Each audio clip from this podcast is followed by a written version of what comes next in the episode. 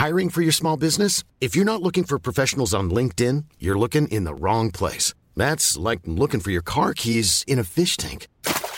LinkedIn helps you hire professionals you can't find anywhere else, even those who aren't actively searching for a new job but might be open to the perfect role. In a given month, over 70% of LinkedIn users don't even visit other leading job sites. So start looking in the right place. With LinkedIn, you can hire professionals like a professional. Post your free job on linkedin.com slash people today. Millions of people have lost weight with personalized plans from Noom. Like Evan, who can't stand salads and still lost 50 pounds. Salads generally for most people are the easy button, right? For me, that wasn't an option. I never really was a salad guy. That's just not who I am. But Noom worked for me. Get your personalized plan today at Noom.com. Real Noom user compensated to provide their story. In four weeks, the typical Noom user can expect to lose one to two pounds per week. Individual results may vary.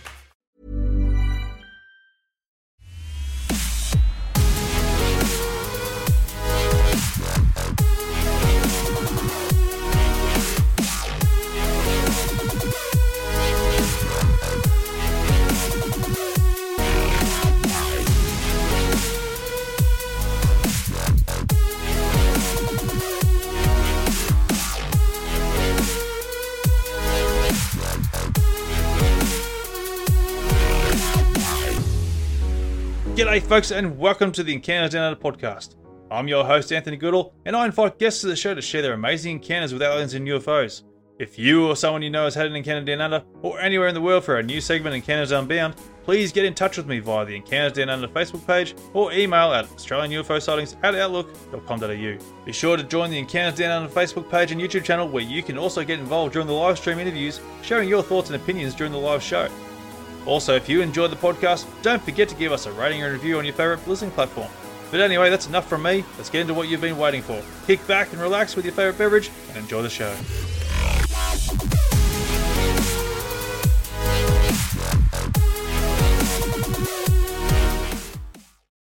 G'day, folks, and welcome to another episode of Encounters Down Under. We welcome Kim to this episode, who had what most would consider a terrifying moment as a child with a possible reptilian being and witnessing many strange objects in the sky over the years. She even created an online community gosh, or gatherings over strange happenings, providing a safe environment for experiences of the unknown, as well as being the author of the Waking Wisdom books, which is available from reputable retailers. So please welcome to the show, Kim. G'day, Kim. Welcome to the show. Hi, Anthony. Good, great to be here. Oh, it's great to have you on. Thanks for joining me. This, um, look, you've had some amazing experiences there throughout your lifetime when we were talking there, and look, you've um, even created your own little bit of community, as well as um, into uh, some books as well. Um, can you like run us through your whole life story basically, and got us and tell us about how you got to where you are today? Oh, I'll give it a whirl. It'll take me a while, I think, but yes, sure. Look, I always could hear voices um, going back to preschool, so I'm clairaudient, I, and I don't hear unpleasant voices. I just like to say straight off. Um, I receive instruction more often than not. But even as a little girl, I would hear voices calling my name quite often. And I guess I'll start off. Um, I used to have, as a really tiny child, a recurring dream of something big and green like a crocodile uh, watching me and in, waiting to get me was what I felt like. So it was a recurring nightmare of mine as a child. And it wasn't until I was about 11 or 12 that that kind of made sense. Um, I was playing with a friend in a paddock near my family home, and my friend was down the bottom of the paddock. It was it was a steep paddock, very steep, and very enclosed. It had a creek down the bottom, and I'd climbed up to around the halfway mark. And I was, you know, as kids do, I was in my own little world, wandering along up, slowly going upwards when I suddenly was aware that I was looking at a leg straight ahead of me, um, no more than about two meters away. It was quite close. And even though it was close, I was staring at its knee level. And I just came to a stop to stare at this knee, um, which had some sort of boot on it that went over the knee. And the boot was the same color. Everything on it was the same color. It was, we'll start off right here. It was green. Um, and I sort of slowly worked up my way, you know, up the body that I was looking at. I sort of looked at the thigh, and um, there was no clothing, I don't think, on the on the thigh. Uh, but what was really stand out was that muscle development. And we're talking about a little girl, like I'm 65. So this was in the late 1960s. So um, I hadn't sort of seen bodybuilders on mountains of steroids, but that's what this looked like. And I just kept slowly looking up. I don't remember much about the lower trunk area, um, other than it was clothed in something close fitting. And I became aware of the arms hanging next to the trunk and that the right hand held some longish object that I didn't know, and the hand fitted into the end of that object. Otherwise, the arms were bare and again extremely muscular. And I got up to the chest level and I just sort of stopped there because I wasn't even sure if there was a covering or if this was skin or what it was. I'd never seen anything like what was on this chest or this chest was. I've never known the difference.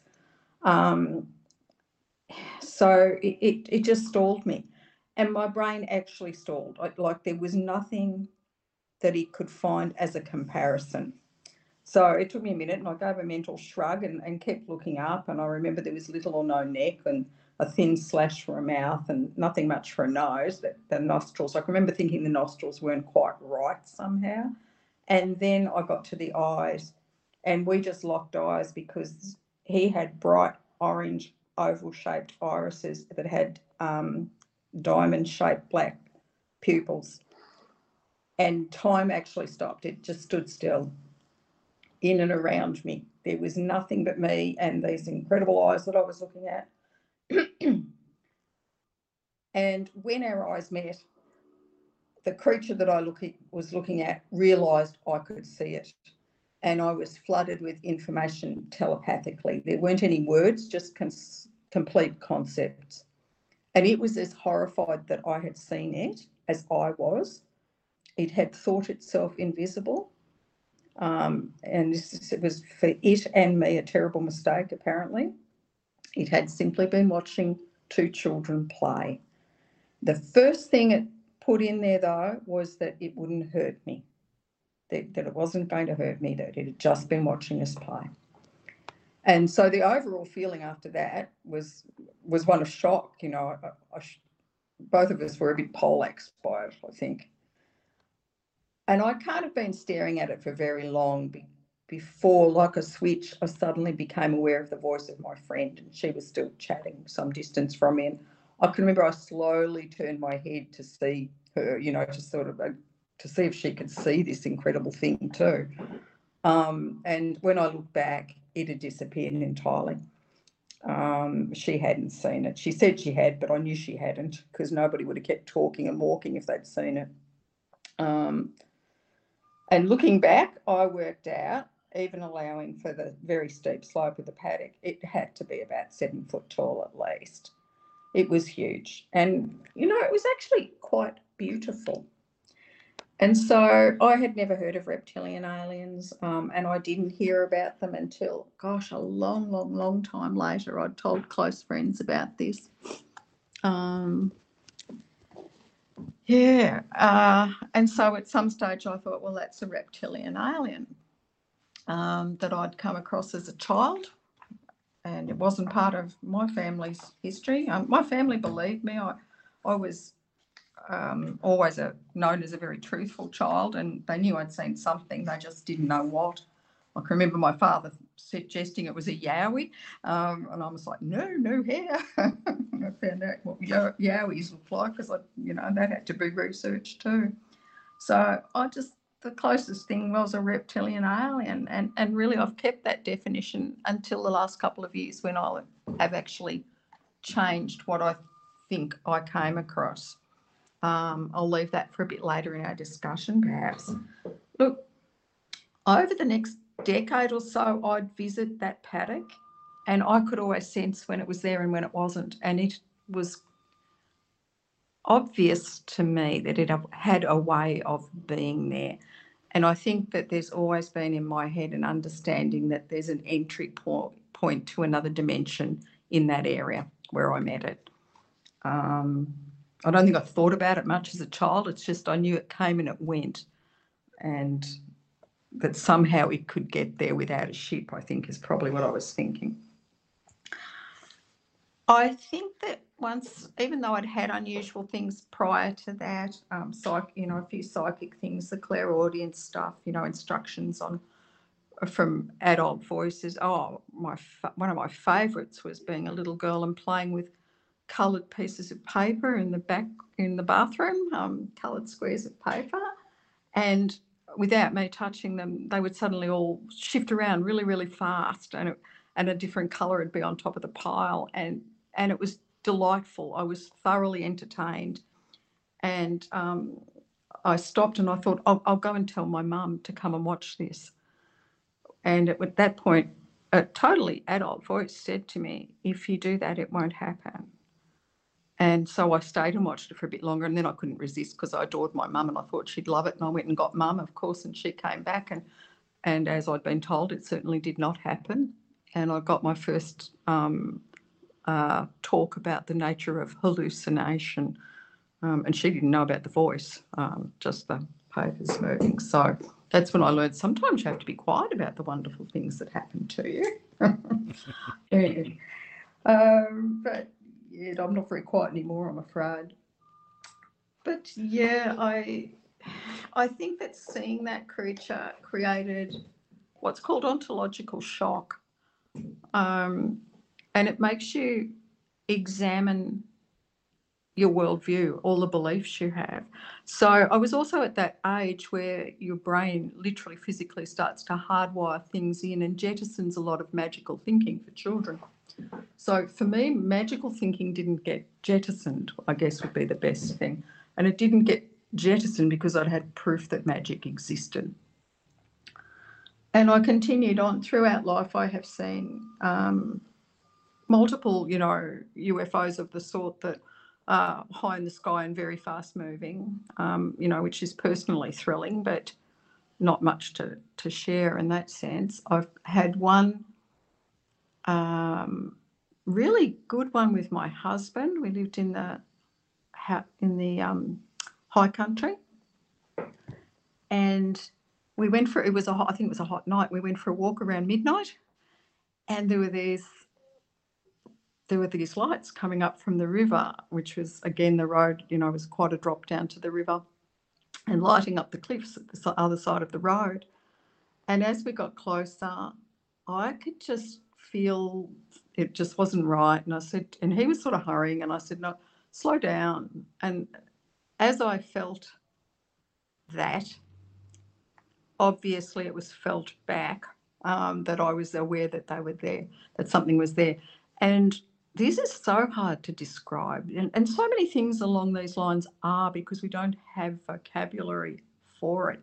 But the lights began to move back down towards the river and they did it didn't the light didn't behave how light as you and I would normally know it. It, was as though somebody was reeling it in like it was on a fishing line. Um, so that the light was contained somehow and it didn't um, diffuse out into the surroundings. It just slowly came back. It was extraordinary.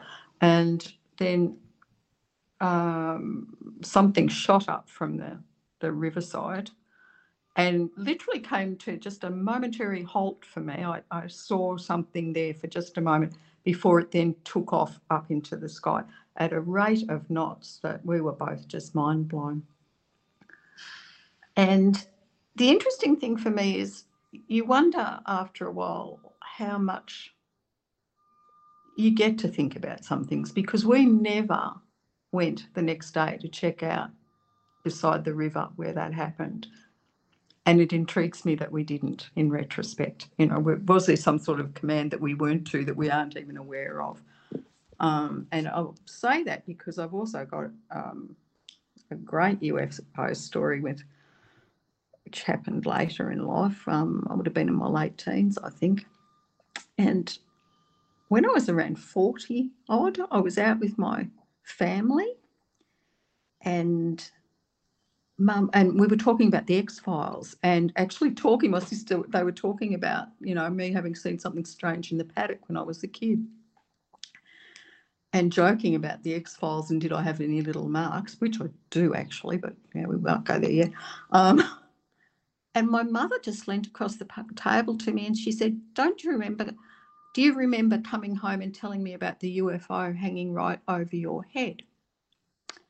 And I started to say no when in my mind I saw it. And she and I both said together, everything with, underneath it was turning around and around. And there was a bright orange rim.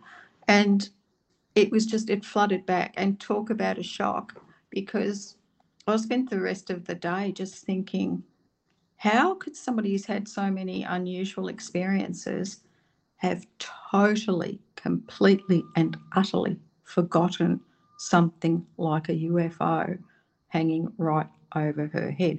My next memory of that, from the point of looking up and it was there, it was silent. Everything underneath was turning. Um, when there were like metal flanges that went back to a middle point, and then the whole thing was rimmed with an orange light. The orange light was going clockwise, and the other was going anti-clockwise, one or the other, but they were going in different directions.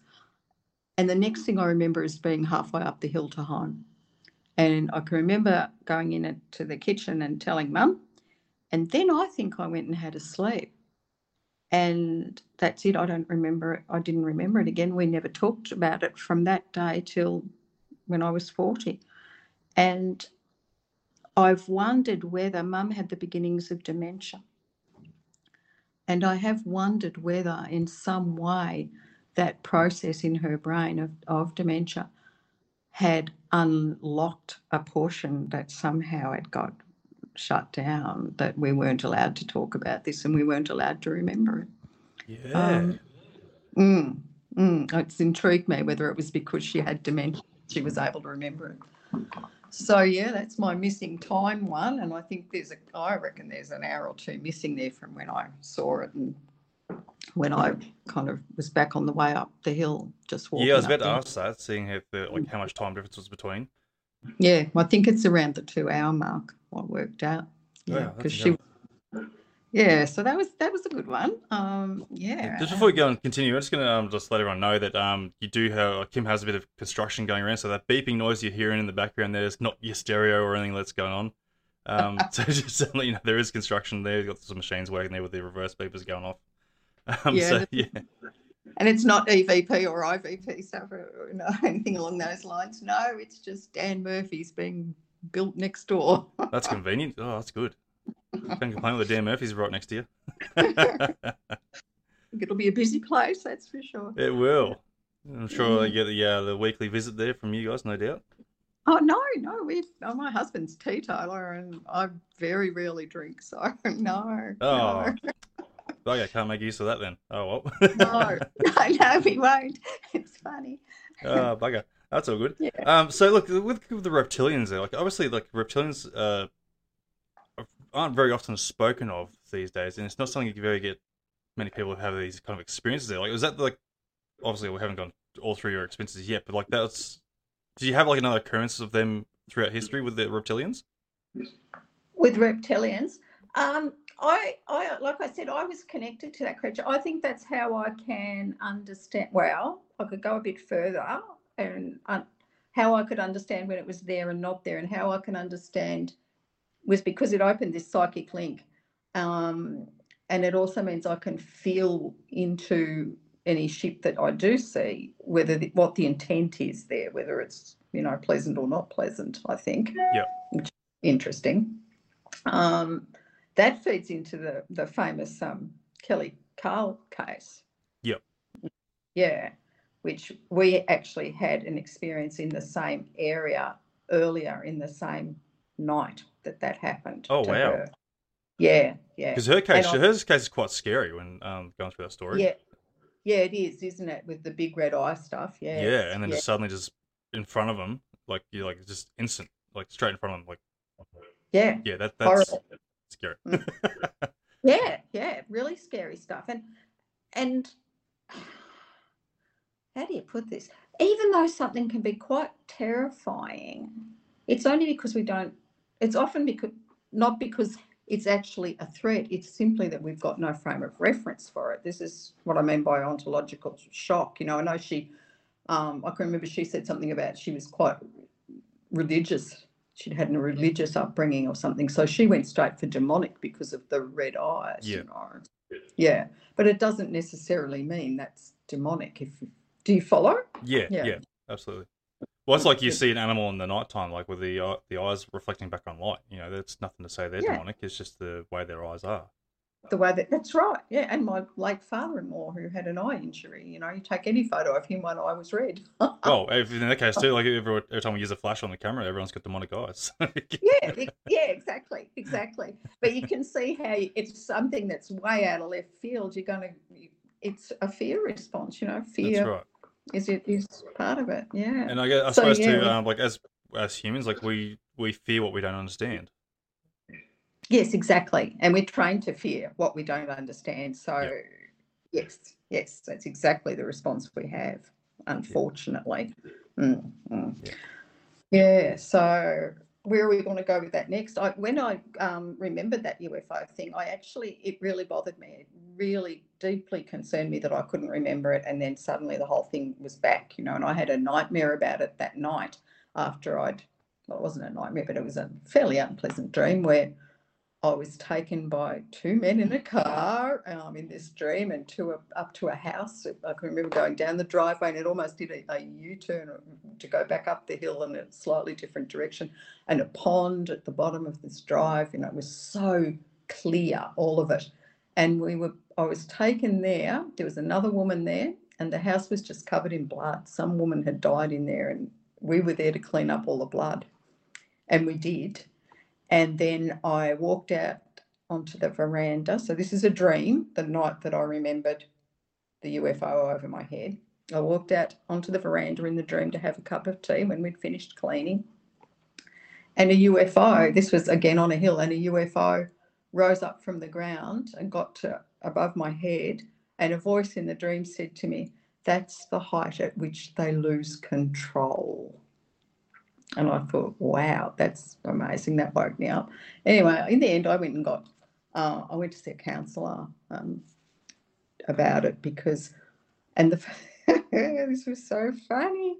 He'd been helping my husband with anxiety, and I went to see him. And I kind of went in there and I said, Listen, do you believe in aliens and UFOs? Because if you don't, there's really no point in me being here. This all really happened. And he then proceeded to tell me how he'd grown up in a UFO community on the coast in New South Wales.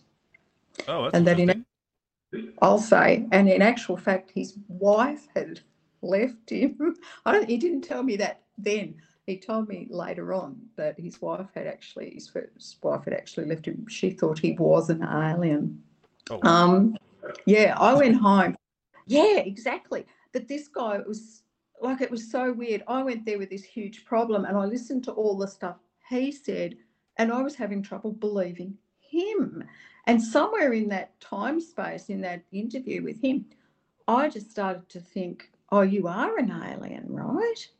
Um, anyway, I went home and I said to my husband, I, I think you're seeing an alien. I reckon alien. And being my husband, the next time he went in, he said, My wife reckons you're an alien. Are you? Do you know?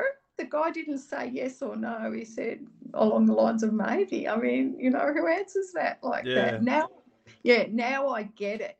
Um, a stream of non ordinary events throughout a lifetime does, in a sense, make you alien to the rest of society.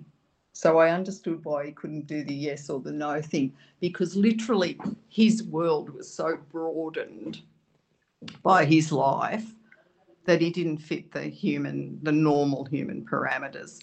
He was telling me once about um, standing on St Kilda Beach in Melbourne with a couple of friends and three UFOs came up out of the sea and went over the crowded beach, and they were the only three people who saw them. People just don't look and they look away. And yeah, it was he was a fascinating man. Mm. That's interesting. So, what did, like, going on the the this guy, like, did he have children with his wife at all, or like, I have no idea, no idea at all, and I don't know where he is now, and I don't have his permission to use his name, so Yeah, I that's okay.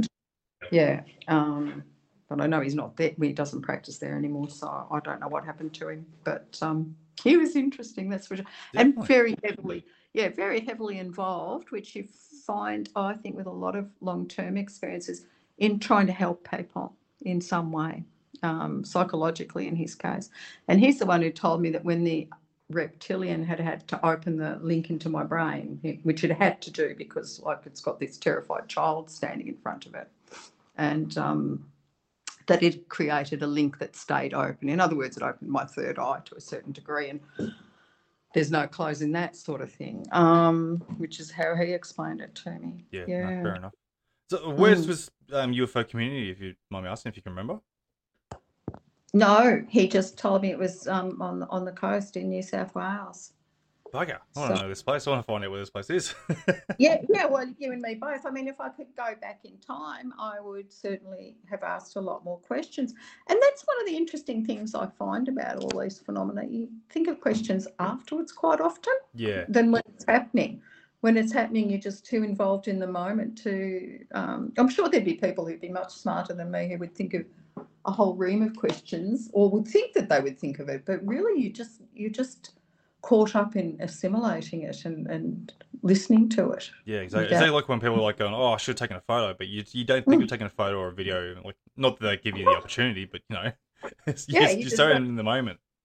That's exactly right, Anthony. You're just in the moment and you don't think of it, and then you go, "Damn, why didn't I do that?" Mm. Yeah. That's so that's a couple of yeah yes isn't it yes even on its own and the fact that you know that's the person i went to for help with this and he was like and he wasn't much help he just said to me well at some level you gave them permission and i found that a fascinating thing too Yes, that's a touching one. That one there, because like um, going through my bit of history on the research on this sort of stuff, people Mm. like they talk about like I, I call it a blood contract, whereas like you know a bit of family involvement and stuff like. that. And where at this point do they agree that they and the family get involved in this? Like, where does that point come into it? Like, and they don't remember doing any sort of agreements or anything like that. And people say, Mm. "Oh, you're in a contract. You're in an agreement with them. You can end the contract or agreement." It's like, well, how do you do you know even even agree to it to begin with? So. yeah yeah yes and that is what he implied that that i had agreed to all of this um it's a fascinating concept in itself isn't it that Yeah, that you agree to something. And I, and I, at the time, I was just peeved because I thought, well, I don't remember agreeing to it. Um, and I just felt like my whole life had been fiddled with, which, you know, is a, a real sense of um, outrage and abuse in Yeah. having your memory wiped. Mm. absolutely. Because uh, people Yeah. have also mentioned too, like before you are even born, you're in a, that spiritual sort of essence, I suppose, if you want to call it that. Mm, And that's Yep. where you've agreed that you're going to be a part of this whole project. Yes, yes. So That's true. And nowadays, that actually makes real sense to me. So if we were to look at, say, I can remember John Mack on a YouTube, Professor John Mack, and I'm sure everybody knows him as uh, the, of your listeners, a Harvard psychiatrist who got into a lot of trouble for um, pretty much. Well, he started off trying to debunk people like us, um, like me, and and then he said, well, actually, something is happening to these people. So fascinating guy. In one of his YouTube talks, he mentions that he was hearing more and more about reptilians and that many long term ad- abductees become interested in shamanism. This I found fascinating when I first came across it because I personally wasn't interested in shamanism, but I virtually didn't have a choice. I always describe this as I was dragged kicking and screaming into a four year shamanistic apprenticeship um, in my 50s. And I'm so glad I did it. and I am a shamanic practitioner. So nowadays, so the two tend to go hand in hand. And as I said, even I wasn't even interested. Like he was saying, a lot of them were interested. I wasn't because um, I'd been a follower of a chap who, who was very anti any sort of dogma or um, ceremony or ritual stuff, that you can just go straight to the source, which I believe you can, and you didn't need all of that. And I was so anti this. I, in the end, I did agree to do this. I had terrible pressure from what I just call spirit. I don't know what other people want to call it to do this course. And I agreed and I started and I was there for the first six months. I did nothing in my head other than go, I don't know why I'm doing this. This isn't what I wanted to do. Why am I being made, made, literally made to do this? And in the end, uh, um, I had a dream of the, the chap that I'd followed who said, You don't need all of this. And in the dream, he said, You know, he was working as a healing people, he was a healer in life. Um, he was in a healing clinic in the dream world and he said, Come on, we'll go in the car and get a cup of coffee. And I hopped in the car with him in the dream world. And he, he looked at me and he said, The reason you needed to know you didn't need these things is so you would use them correctly. In other words, they're tools. You don't want to end up idolizing the tool, the shamanistic tool of ritual or drumming or whatever. You don't idolize the tool. You, you you're using them to focus your intent literally on creating a better world and, and, you know greater harmony so you know don't get lost glorifying the the messenger the messenger and not and miss the message was what he was saying so after that i relaxed and and had a thoroughly good time for the next few years and and still enjoy my shamanistic side um, which in the end brought me to that brings me back to my reptilian friend, right? Um, now, a couple of years ago, I came across a book on Facebook called A Step Away from Paradise by Thomas K. Shor, and it was about a Tibetan Lama's journey to find the Forbidden Land. Now, most cultures, believe it or not, have got some form of Shangri La hidden away in their shamanic traditions. You know, this promised land, this fabulous land, the Garden of Eden, whatever you want to call it. There's a number of different names for it. And that it's, you know, an accessible place if you know how. And so this was a book about a Tibetan Lama in the in the last century, not all that long ago. I think it was in the 50s, before 50s, maybe, I'm not sure, who led several hundred people on a journey to open the door to go into this land. And it was in that book that I learnt about nagas. Now, nagas are serpent like creatures that um, they can appear as, as a snake. You know, where you have the, the famous, the one that sat over Buddha, sheltered him. Um, they can appear as half human, half snake, and they can appear as fully humanoid. And they feature strongly in the original Bon teachings of Tibet and have been incorporated into Buddhism itself. So, Nagas and oh, also in Hinduism. And if you look at most cultures, once again, you've got reptiles of some sort in the creation theory. And that's when I thought, oh, that's why my experience is different to other people with this creature. Reptilian's really the wrong word. What I met was a naga. They hang out in in they're um, the protectors of waterways, so near creeks and springs. Well, this was where I met a naga in my childhood was near a creek and a spring, both. Um, it would explain why it was always around, or often around, because that was its home. Would be my interpretation and it could travel between my solid matter and its world. And as a little girl, I'd say it had watched me many times, hence the recurring nightmare of something big and green watching me. It was, it was in fact this amazing creature. And Nagas can, if they take a shine to you, um, be quite beneficial. And I think that many of the wisdom teachings that I received as a child were probably a result of that particular entity being present in my surroundings. Any questions? yeah, no, look, it's it's interesting when you like mention like reptilians and nagas. Like, I know nagas from uh, my gaming side of things. Um, so Yeah. I've got a bit of an idea what they are. The, uh, the way you described them is perfect. Um, from how I perceive them. Um, Mm. but it also makes you wonder too, like how can you perceive something like this where others can't? Like, like Mm. excuse me. Um, like I'm not sure if you've heard the term um, tetrachromacy. Tetrachromacy. It's something to do with colour. It is. Yeah. tetrachromacy. It's um people. Uh, uh, I've, I've had to do a bit of research on this, and I have, thanks to um Jamie Nelson, um, who uh, contacted me in regards to this because I've been asking questions like how can people see things but others can't, Mm. and so obviously coming to seeing like you can see the reptilian there, but you your your friend couldn't.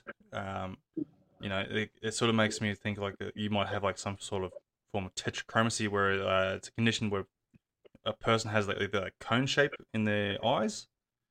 Um, they can see Okay. at different textures of colors. So Right. um, I- I'm not going to try and go through the whole thing here to try and explain it because I can't. I'm horrible explaining things. But basically, you're seeing colors differently to how a normal person perceives it. You're basically getting the opposite side of um, a person who is colorblind in a sense because men can't get it; they don't have this condition.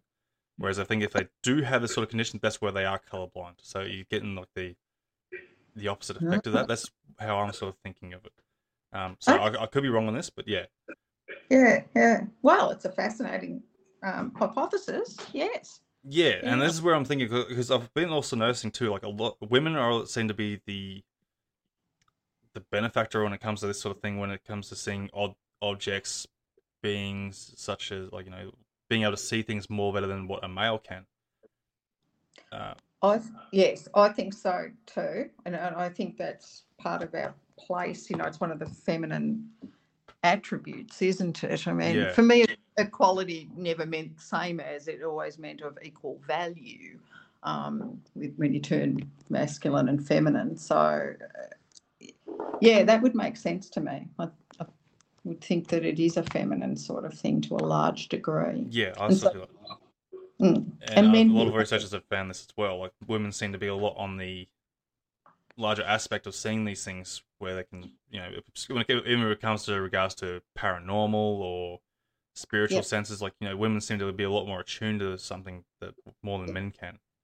Yeah, yeah. Uh, Look, it truly it does make sense to me because I think if you were again going to go into a lot of cultural stuff, that's the female role. It's the wisdom role, isn't it? That, Yeah. Um, yeah, which is where the whole thing in the end took me, because I think what happened as a child when I, you know, had that ontological shock and had to examine everything was I really became aware that what society taught about what was real wasn't necessarily true. And that made me really thirsty to understand what was true, um, what was wise, for want of a better word. So it becomes like a lifelong hunt. That the phenomena and the different phenomena, whilst they're fascinating, are just the catalyst for, well, I mean, you can call it spiritual expansion or just a wisdom expansion. Um, and just looking for, if you know, spiritual offends some people, which it does, look at it as looking for truth and wisdom about reality and the nature of consciousness and the nature of light um, and life. And that's what happens. You become really fascinated with it all, and it brings you to this stage of understanding that it really is just the one life itself. You know, we don't even know what life is, and it's the one life in all life. And if we could begin to comprehend that as a society, it's an opening for a lot greater compassion and kindness in the world. Um, so, to me, you know, I think uh, one of the films said it that, um, oh, I've forgotten the name of the film, damn. But it said that um, people who are different, in essence, I've forgotten the word they use, aren't the problem in society, they're the answer. And, and I really can understand that because when you're talking long term, you're not you're not somebody who's just had that momentary experience a week ago sort of thing. But when you're talking talking long term and multiple stuff, you just start to think about what's behind it all and how to make this a better, kinder world. Yeah. And that's the biggest struggle of it all, trying to figure out how to even do that. Like, there's so much power in the world that sort of stamps you down to even try and begin to try and open up the world into a kind of society to even bring open to the, the spiritual side of things. Um, the sense of control, you know, where governments want to try and not go into a political thing, but you know, governments rule the world in their way, and we've even as growing up, we've been shunned and stamped down in spiritual beliefs. Um, churches are a big fault of that, um, Yep. stemming up the unnatural. Well, it's natural, but to them, it's an unnatural form of spirituality. Because Yes. Hiring for your small business? If you're not looking for professionals on LinkedIn, you're looking in the wrong place. That's like looking for your car keys in a fish tank. LinkedIn helps you hire professionals you can't find anywhere else, even those who aren't actively searching for a new job but might be open to the perfect role. In a given month, over 70% of LinkedIn users don't even visit other leading job sites. So start looking in the right place. With LinkedIn, you can hire professionals like a professional. Post your free job on linkedin.com/people slash people today. Millions of people have lost weight with personalized plans from Noom, like Evan, who can't stand salads and still lost 50 pounds. Salads, generally, for most people, are the easy button, right? For me, that wasn't an option. I never really was a salad guy. That's just not who I am. But Noom worked for me. Get your personalized plan today at Noom.com. Real Noom user compensated to provide their story. In four weeks, the typical Noom user can expect to lose one to two pounds per week. Individual results may vary. throughout history, there, like uh, as we are talking about sh- uh, shamanism and all sorts of stuff, we had priests and all sorts of stuff throughout history from villages. Like you know, like you're talking about like um the Aztecs, the Egyptians, they had their sort of their priests and their shamans and whatnot, and they were connected in the, into a spiritual realm, well and truly beyond what we can perceive today. And trying to get that understanding back is hard Mm. because we're being so stamped out on modern society. Yes, yeah, it really is. And um, neurodivergent, yes, divergence. That was the, the term they used in that movie. Divergence, uh, the problem, the answer. Yes, um, yeah, but I realised that no matter how much you scorned, and look at you, you reach an age like like I said, I'm 65.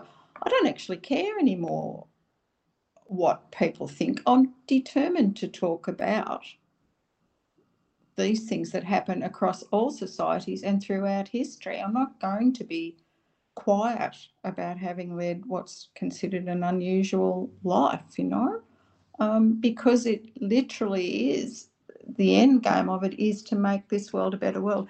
And and we're just so controlled by fear, aren't we? We're told Yeah. yeah, we're just told who we have to be frightened of and why we have to be frightened of them, and therefore we ought to really kill them. And we're all different. We're always being told we're different. Um, even we don't even have modern language for um, the- the understanding of oneness. We we literally don't. We have to keep going connected, and I think that's a real trick because if you're connected, you're implying multiple or two or multiple things that are all got something in common. You're not you're not actually talking about that you've got you're the one thing um, with uh, with infinite diversity, of course. So we're just so controlled by fear that at some point you just have to go. You know what? I I think it's just time I talked about all this stuff and and where it takes you, and that its end path generally is to talk about peace and kindness and compassion, and that we're not different, we're the same. And I don't need to be frightened of everybody else on the planet. And I, I need to find out ways to feed some of them who haven't got food, and I need to actually really care about that. And yeah, it comes back to that, doesn't it? And which I mean, which links in with a lot of different um, spiritually transformative experiences, such as near-death experiences, are renowned for coming back and changing their whole lives um, and being much more community minded. So, if the outcomes of, of non ordinary experiences are positive in terms of looking after others, then it's time to just stop being frightened of talking about it. I think um, there's so much evidence, like anybody who- who's doubting this, who's listening, at, you ought to look up the um, Bigelow Institute of Consciousness, who did a he, last year he did a um, competition for the greatest uh, proof of survival of consciousness after death. And just the evidence gathered in all those essays, they're free. Um, they're you know, just on the internet. You can go to the institute and you can look them up and read everybody's submission, all the prize winning submissions to that particular competition. And really, there's enough evidence throughout history and then happening again today to prove that consciousness itself and individual cons- consciousness as part of the whole oneness is, is the diversity of individuated consciousness survives. It survives all sorts of transformations. Um, I think it was Mark Twain who said that um, no amount of evidence, though, will ever persuade an idiot. And I think that that's the take we're going to have to start putting that people who won't look at the evidence, who just have already decided none of this can possibly happen, and therefore I don't need to look at the evidence because only stupid people believe it anyway, they're actually the idiots, not us. Yeah. That's a big thing too. Like, you know, obviously, people have got their own perception how they want to perceive the world, and that, and they've obviously got their own ignorance on the whole matter. And Mm. you know, that's part of the growing up too. Like, you know, we're we're taught to perceive the world as it is today. You know, everything that we see is it, and Yep. thinking out that it's uh, like um going through the past uh, several decades. You know, there's been that stigma attached to the whole UFO paranormal aspect of things, and everyone's been classed as a crazy person. So of course, like you know, that's how we've been perceived growing up. Going, don't talk about that. Don't talk about these people. You know, Yep. because they're the crazy people who are against the norm. Um, the Yep. normal thing is just going to work every day, doing your family. You know, just everything that we perceive as normal is the normal. Anything Yes. that questions above that is you're going to be classed as a crazy person. And obviously, we're getting away from that, but still, that's, that's how it's been. It's still there, and there's still a large element, although it is slowly changing, isn't it? Um, It but is. There's a lot of scientists who suffer from science, And as you know, a doctor I was talking to recently said it's also, you know, doctors can't and scientists can't talk about some of their own non-ordinary experiences because it might affect their funding and That's right. things like that, you know. So we're just ruled by. Actually, we we've been put into a system across the planet. It wouldn't matter which country you were talking about here or what particular system. We have been put in a position where we have to put in charge of us the worst of us, the shallowest. Yeah. It takes away Yeah. all the credibility of your nature, basically. Yes, it does. Yes, it does. Is, and it's a shame. stop. It's a shame and it has to stop. And it can only stop if more and more people talk about perhaps the outcomes, the spiritual outcomes of, of transformative experiences. Yeah. And you mentioned before Bigelow. Like for those who don't know Bigelow, it's Bob Bigelow, who's uh, the big, uh, big guy who's uh, he bought out Skinwalker Ranch there and did a bit of research there. He, um, he's Yep. also got the space um, exploration going on there. Um, I, think, I think he sold Skinwalker Ranch, but he did a lot there. We didn't get too much out of that, I don't think. Um, A lot of stuff happened. Yeah, a lot of stuff happened, but they, there was nothing. He's very he's very bent on stuff that he can prove. Yeah. Um, very focused on it. Um, there's this concept now that you know we have to bring science on board to make uh, the non-ordinary legitimate. In other words, yeah, and with Skinwalker Ranch, he says himself, lots of stuff happened, but there was nothing that they could, you know, they didn't have any control over it. They couldn't put laboratory experiments into it. There's nothing they did could measure and explain what was happening. And that's what throws a lot of, you know, people, really, isn't it? yeah, it is because I'm big on like you know, evidence uh, is proof. You know, I'm big on that, and Mm. and I feel like like okay, look, I, I can talk to hundreds of people about their experiences that, and it's like that's great. Okay, look, I I'm not judging you on your experiences there, but the fact is like you can't prove that you had that experience. This is, where the No. problem is. Yeah, of course it is. and of course, like when people go, "Oh, look, I took a photo of this or something," you know, I took an uh, image of this, and unfortunately, like you know, because you get like a little bit of blop of light in the in the in the camera, yes. there's no Yes. evidence to say what you saw was it. Like that, it That's gives no credibility to your experiences. And it's not saying like you know what you saw wasn't genuine or whatever, but it's just the evidence that you're giving, providing, doesn't give that extra bit of credibility to your story.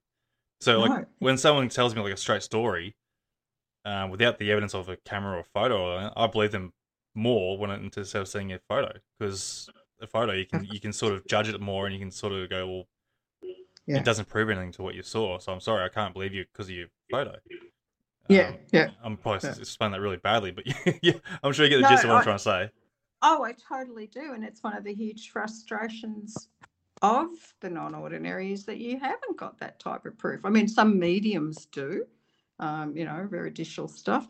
Um, there are some near death experiences where there is, again, you know, absolute concrete proof. Um, it's why I recommended reading all the answers to his competition, the prize winners, because there is so much proof, which is what he wanted Yep. of the survival of con- of consciousness. So it is there. I think I would add, and what it, and what his this year co- his challenge is, interestingly enough, and I would add that. Um, proof can be spiritual in nature or wisdom in nature. Um, what he's looking for this year is ways of t- uh, talking with non incarnate intelligence in terms of wisdom acquisition.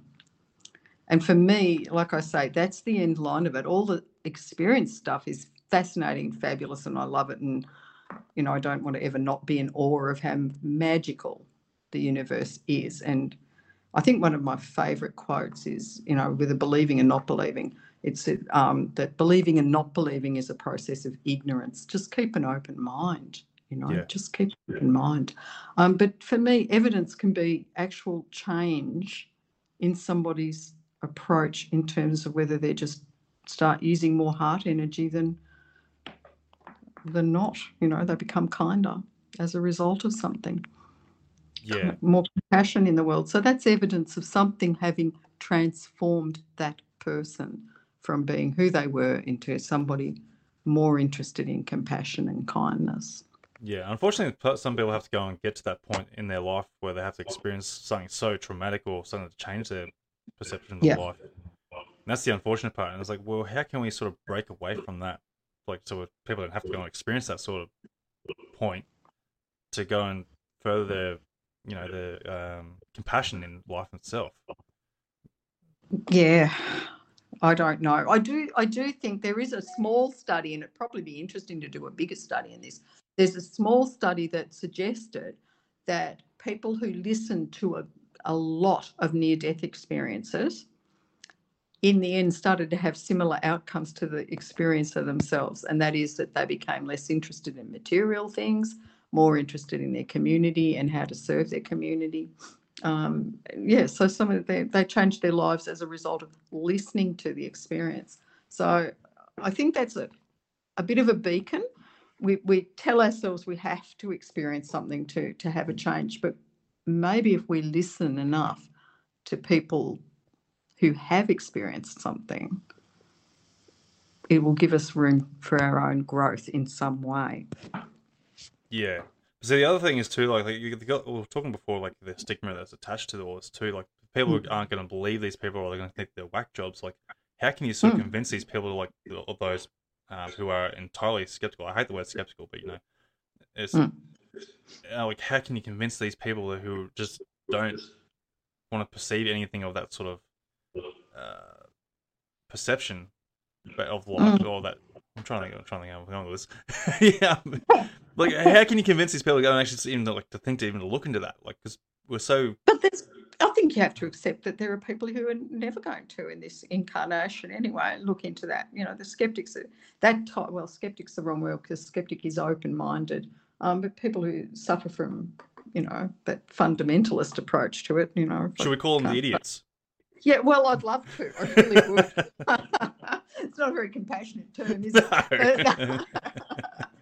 but really, I mean, you know, if you won't examine evidence and there's so much of it, it's it's just sad. It's, it's sad. It's It is. sad that there are people who can't bear to confront a less um, shallow existence than the one that they're having, which is mind-boggling, really, isn't it? it? It's another way of mind-boggling for me. You know, they find my stuff mind-boggling, and I get called crazy. But seriously, I find it mind-boggling that you can't look at evidence. Um, You know, well, I shouldn't use names, should I? But like Brian Cox is one for me. I just look at him and think, how can somebody so intelligent be so stupid? you Is know, That's the other thing too. Like when you look at it, like the the world perceived, like like you know, we take a lot of um pride in our scientists and people who like in that higher regard of society who are trying to do all the researches of things in the world and whatnot. And yet all this intelligence going to waste where they can't see the evidence in front of them about you know yeah, UFOs, abductions, you know, all that sort of like even paranormal. And yet Yeah. they'll have the scientific mind like, okay, yeah, sure, we can't prove what they are, but how can so many people around the world be having these same similar experiences there to ignore that? I know because they condemn them as being stupid and easily misled, um, hallucinating. Uh, you know, they just they can't bear to look, can they? The real thing there is that they're being confronted with something that they wouldn't want to be real because they wouldn't know how to deal with it. And and I guess at that point you just become a bit sorry for them. Yeah. Yeah, because even then, like, not everyone's crazy, not everyone's on drugs or hallucinating. No. Like, these are everyday people who are normal Mm. day, everyday people. They're experiencing something if they're lucky enough. Um, you that's know, right. it's like, but yet do they still get ignored, and obviously, like, Yeah, they- obviously, that's the reason why we're sort of like you know, reaching out to people to try and break the stigma and make people realize that, like, hey, there is things happening around here that need to be given some attention to sort of try and help bring reality of what is actually out there. what's there and and and the possibilities in, inherent well this is again if we go back to robert bigelow what he wants to know is um, ways of, of talking and getting wisdom from these energies that help humanity in the next few decades which makes me led me to think that he thinks we're in very deep trouble on this planet. And i think we are too. I really do. And, it, and i think that the answers lie to a certain degree in people who've had spiritually transformative experiences and that's a great way to look at them and then you'll get somebody who doesn't like the word spiritually so wisdomly transformative experiences you know just truth people who've learnt that there is a, a much deeper truth to our existence and to consciousness and its possibilities than we've been led to believe. And they don't want us to believe any of that, do they? The people in power. And I know that sounds like a real, you know, con- conspiracy theorist thing, and I'm really not. Um, but the, the way the world is structured, it is around the material and about money and being kept in a, in a mind frame of lack. And Yeah. yeah. it's a big jail in a sense. Well, it is like you look at um, the way Australia's going now. Like you know, we'll, we'll just come out of a you know world pandemic. Or if you want to, I'm not going to go and talk about COVID No. because um, COVID was a it's a it's a bit of a no go zone with YouTube and that when it comes on YouTube. they don't like talking about COVID. Yes. The truth be honest. Yeah. So I'm going to stay away from that. But but yeah, obviously we're in the pandemic of COVID, and Yep. you know everyone was struggling. You know, Australia or uh, the world in particular, everyone was struggling. Like because we were all Yes. got shut down and hiding in your houses and all sorts of stuff. Yep. And then as soon as COVID started, like you know, we started getting on the better end of COVID, and yet everything, all the prices hiked up. You know, the reality Yep. of living just got harder once again after everyone's just been struggling for the last three years, or it was three years we went for COVID. Yeah. Yeah. You know, and Uh, it's like, well, how can you just do that? Like, everyone's on their last legs trying to survive. You know, trying to get through life and without the pressures Mm. of life dragging them down. Yet they go and throw us deeper into the hole They're trying to get back up into the other hole. Like, it's like, why keep digging us deeper where we can't get back out? I know, I know. My husband says it's just harvest time for the banks, which it is. It's Yeah. harvest time for the banks. It's happened before, and that's what's happening here. And, and, and I think to think it's not um, constructed in that manner would be perhaps not smart. Uh, it, it's designed for the banks to to um, make a profit, isn't it? Yeah. And then Hmm. they're like, obviously, because all the you know life's problems is hitting everyone down, there that draws everyone away from what's From- actually happening in reality. Like, uh, Yes, like, it does. It keeps us focused on that, doesn't it, Anthony? It does. really keeps us focused on the lack in our lives and having to just survive to find the money to pay the bills, to pay the mortgage, to, to eat. Um, if you're a pensioner, um, it's just all designed to keep us very focused on basic survival wherever we are. Yeah, Yeah, and then that draws away the attention from people like you know, like people trying to who are like us, you know, we're open to the whole concept of what's actually out there. It keeps those people who might be interested or curious their attention away from the reality of they could potentially seeing UFOs flying around, but because their mind is so focused on everyday living, they're missing Yeah. all these little signs of reality Yeah. that's actually out there. You know, that's Yeah, what I'm trying to get. They at. are. yeah, yeah, totally. I could give you a great synchronicity here that is going in the direction we're talking. So a couple of days ago, I was walking around and I came across a bee on the pavement who was obviously in the process of dying, and I very carefully moved said bee up into a tree so it didn't get squished on the pavement. And then a bit later in the day, I came across another bee um, dead on the pavement, and then um, I came across one dead outside my front door on the pavement. And at the time, I just thought, this is really strange to see three bees in this condition in a day. I wonder if they've been spraying locally. And then I, I didn't think about it anymore, right? And then this morning before our talk, I was um, I was reading a book I'm into at the moment called, hang on, I've got to get the right name for this book because it was quite it's quite good. Deep Weird. Isn't that a fabulous to- title? I don't know if you've heard of it. Deep Weird, and it said it's it's um varieties of high strangeness experiences, edited by Jack Hunter, and it was about synchronicity. Okay. And I was reading it, and the television was on in the background. And while I was reading it about synchronicity, I suddenly thought of these bees for no real reason, right? I just suddenly thought of these be- bees, and I thought, well, that was very synchronistic finding three of them, but what does it actually mean? Okay. And then I, I stopped reading and turned around to listen to the news, and, and immediately they came on and they were interviewing a woman in Melbourne who's collecting um, donations for the victims of the earthquake um, in Turkey and Syria. And she's collecting, you know, sleeping bags and blankets in particular because people are freezing there.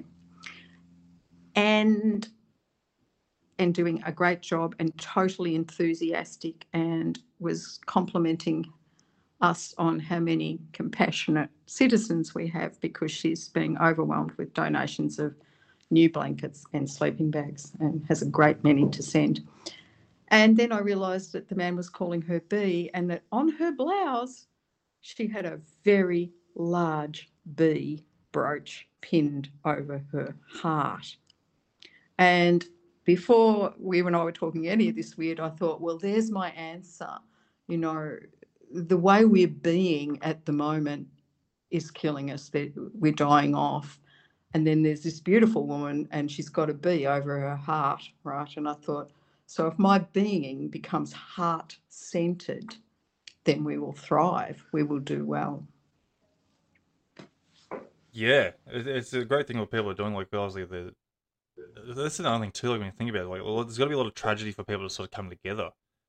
Mm. And I'm not trying to take away from what people are doing, like in that time, you know, but it, it, it does sort of seem that way. Like you know, for there to be a harmony in the world, for some sort of peace, you know, there has to be some sort of giant cataclysm or something that's But it's drawing people together. But it's still lovely, yeah. yeah, it's lovely proof though that that's still available. That and, and to me that was the whole point of that. You know, the dead bees and the and the and the lady named Bee and her bee brooch. And I just thought, yeah, you know, it. What are we being? You know, so, so shamanically you're trained. I would see. I see all that as a shaman, right? I pick up a bee that's dying and move it, and, but I see the synchronicity, and then it's your job to make sense of that synchronicity for you, which is what I did by realizing, well, you know, the way the world's being, and it has been for the last, you know, decades, well, 100, 200 years, a couple of hundred years, anyway, a long time, is not a way that's going to lead us forward in a healthy No. state. No. And that we need to return to heart energy. Heart's got to rule over money in the end, It doesn't does. it?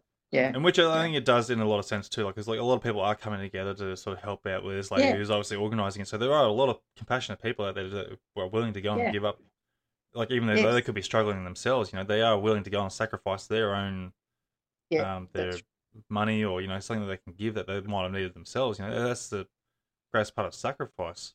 Um, Yeah.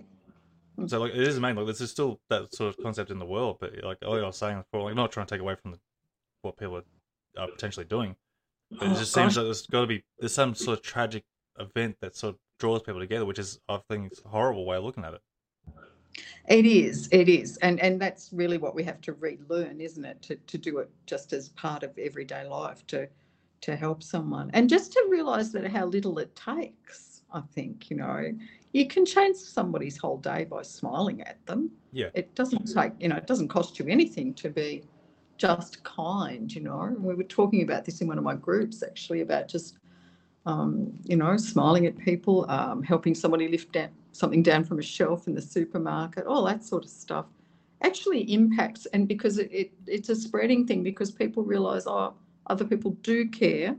And then they themselves feel that they've got permission to care more too. Yeah, that's the thing. We just gotta like we just gotta get that compassion back for human lives, or even just life in general. We get compassion back back about for the world itself. Like I know we need to. Everyone needs to survive, and we all want our um, wonderful, glorious things that we need to want to achieve and all sorts of stuff. But you know, we still need to have that compassion about life itself.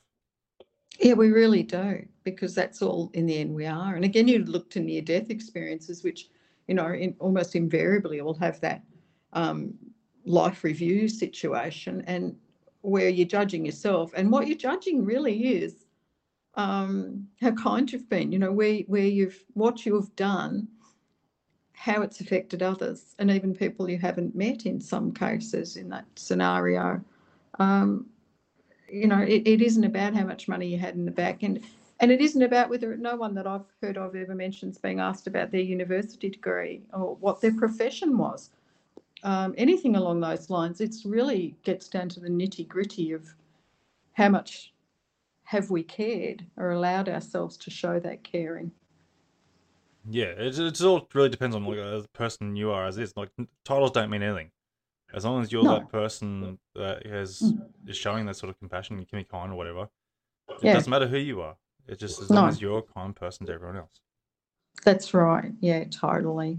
It is really, really matters. And and it's that old thing about, you know, the greatest thing that you can give the world is your own enlightenment. And that's true. And it might be it, you mightn't realise it until you're not here, just what a difference it makes to work on who you are and what you can change about your own beliefs, for instance, about how to behave in the world. Just Yeah. work on you. Yeah, Mm. and whatever you can bring to the world as well. That's that's Yep. the thing too. So Yep. tell us about your group that you've got. Um, you you've mentioned that Oh. you um, run a bit of a group and you've done some books as well. I you wrote have. some I- stuff there. Tell us Yes, about that. I- yeah, sure, sure. Um, gosh, I wrote a book ages. I wrote two books that aren't available anymore. Actually, a long time ago, just before I started um, the shamanism course, I um, was told by Spirit to write down all, all the things that I could remember that had happened in my life, or as many as I could manage anyway. And I thought, all right, I'll do that. So I wrote a little book called Strange Tales of an Ordinary Life, which isn't available now, but I occasionally share the things from that in, a blog on my website. But I didn't understand why, and that was because once I started the shamanism course um, the next year, which I didn't know about at that stage, it things just really ramped up. Yeah, my life really ramped up. It was already fairly entertaining, but it got a lot more entertaining and has remained that way. So there's that, and um, I think I wrote a book called The Dragon Whisperer's Guide to Love, and I consider myself a dragon whisperer. If you think of Nagas, but the the most recent ones have been a trilogy called Waking Wisdom. Is the name of the trilogy. Um, the first one is uh, What the Cat Saw. There's book two is We Are One, and book three is um, Little Pearls and Little Gems. So the first two books are really about presenting my credentials in a shamanic sense and, and in the sense that we're talking about today as neurodiversity, you know, all the unusual things that have happened to me. And they're my credentials for the wisdom work that I share in Little Pearls and Little Gems, the third book, which is really just uh, full of things that I've heard from Spirit uh, about life in general, in many, you know, so it's full of blessings and prayers and just spiritual sentences. And I am teachings and oneness teachings. It's just what I download pretty much whenever I go for a walk. It just floods in and I write it down. Sometimes it appears in dreams. So that's, you know, you can, and I have a blog on that page too. So the website is www.wakingwisdombooks, all in one, dot com. And that'll take you to the website and you can buy the books there. Yes, please do. And, um, and read the blog, which I must get on with. And yeah, I also run um, a weekly group. One week it's um, discussing dreams. So I'm sure a lot of your listeners probably don't know, but in some in some languages in the world, um, shaman and dreamer are pretty much the same sort of word. Word, um, you know, if you're a shaman and you're not a dreamer as well, I don't really know how it works. But so yeah, once a week once a fortnight we discuss dreams and pardon me and the alternate week is um, actually a few years ago i was i was quite ill and, and i was um, i'd had a mastectomy and i was undergoing um, chemo and uh, for that and spirit said to me we want you to start gosh and i went oh okay um, you know what is that yeah i'm wondering and, what it is myself yeah, yeah, exactly. They know I love a good acronym, right? And it, it sort of snapped back at me gatherings over strange happenings. Ah. Yeah. And I thought, isn't that a, a great name for it? So, yeah. yeah, yeah. So I have a Gosh group once a fortnight on Zoom. So they're both on Zoom platforms and they're global. And I've got just a small group. They're small groups, but we're very, we're close. It's like a family now, and new people are welcome. Um, yeah, and it's great. Once a fortnight, we talk about anything and everything that that happens in the in the history of man. Really, yeah, just amazing things that have happened in people's lives. And I think one of the things that has really um, I've enjoyed from having facilitated that group is that over time, people who sort of didn't really think they had any experiences themselves now are regularly sharing experiences. And, and I guess this goes back to our point of like, how do you have this happen? You talk about it and you give people permission to experience it without being called crazy. Yeah. So yeah, that it's it's quite good. I love my Gosh group, and I'm glad I started it. Yeah, that's wonderful what you're doing. That's awesome. Uh, that's I might have to go and get in there one day and um, have a bit of listen to people's experiences because I love listening to you know the strange happenings yeah. as you as you've called it. So that's yeah. that's awesome. That's wonderful. And like I'll put a link in the description of the show there, so people can find where you are, and um, if they want to get in contact with you and all sorts of stuff, and um, yep. let people go and follow their own paths. Really. Yeah, they can get in touch with me, and I'll let them know the, the details of how to be on the Zoom groups. And um, and the other thing I've done just recently is I, I got involved with um, Michael Ney of Beyond Being Human, and I've done a few um, interviews with with them and one for um, the Conscious Awakening Network, which I think will, I think I've done two for that. One of them's not up yet, and the other one is. So there's one there on our shamanic consciousness. Um, that's on beyondbeinghuman.org. You can have a look up there too. Some really interesting stuff happening there. That's awesome. Well, look, I don't think we've covered everything that you've experienced throughout your life um, yet. So we might have to go and get you back on at some point if you're happy to come back on. Yeah, yeah, sure. Love to. Yeah. Yeah. There's so much that you can talk about in the weird and wonderful world. isn't there? It's just a, it's just a, a never-ending wormhole, isn't it? It's like you think you're going down yeah. one path here and thinking, oh yeah, I might get something here, or like a bit of an answers, and then just you find something that's going to take you down a completely different path, and you're like, oh, geez, all right, now I got to follow down this one here, and then follow down here, and you just never yeah, get the answers that you want. I, I know, but you keep you keep going and you keep broadening who you are and what you're capable of in the end. Because of, if beliefs, you know, what you believe creates your reality. It creates your perception of reality.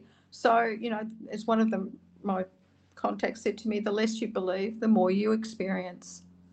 And that's true the less you believe or disbelieve, because they're the same things. If you don't believe something, you're not going to experience it either. And if you believe one thing can't exist because of another, then you're not going to experience it. So the less you believe, the more you can experience. We forget that beliefs are just hypotheses about how things work, they're not the truth. Yeah. Well, that's the thing. Like, you know, people get told what to believe. And so obviously, yeah, yeah like you're saying, like they're going to lose that perception of anything else that is Yep. possible.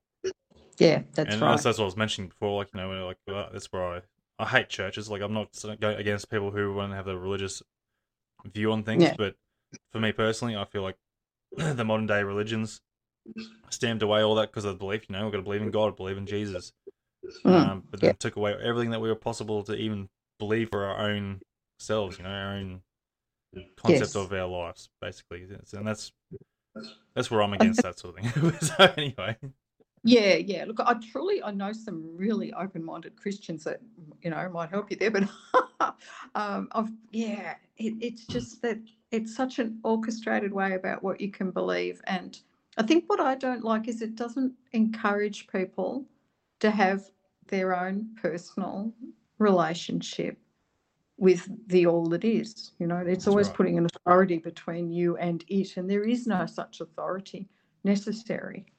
Um, Well- it just gets in the way. Yeah, so the thing is, I'm I'm sort of on the mindset now. Like, we're talking to a lot of people there who've sort of dived down this whole thing um, in regards to religion as well.